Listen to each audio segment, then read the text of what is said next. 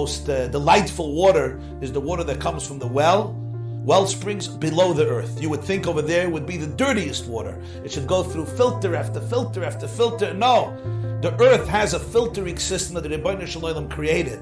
That water, as it flows through rocks and boulders, and it's found in crevices and, and, and pockets and deposited in the earth, it has a fil- fil- tremendous filtering system. So he says the neshama, it becomes a be'er mayim chaim as it flows through the earth. The way the neshama is above the earth, it's pure, it's gewaldic. But the way the neshama goes through the journey of earth it becomes so subtle, so crystal, so refined, so pure, precisely because of this journey. So he says, look at the, the Olam Hazeh, the opportunity for you to be a Be'er.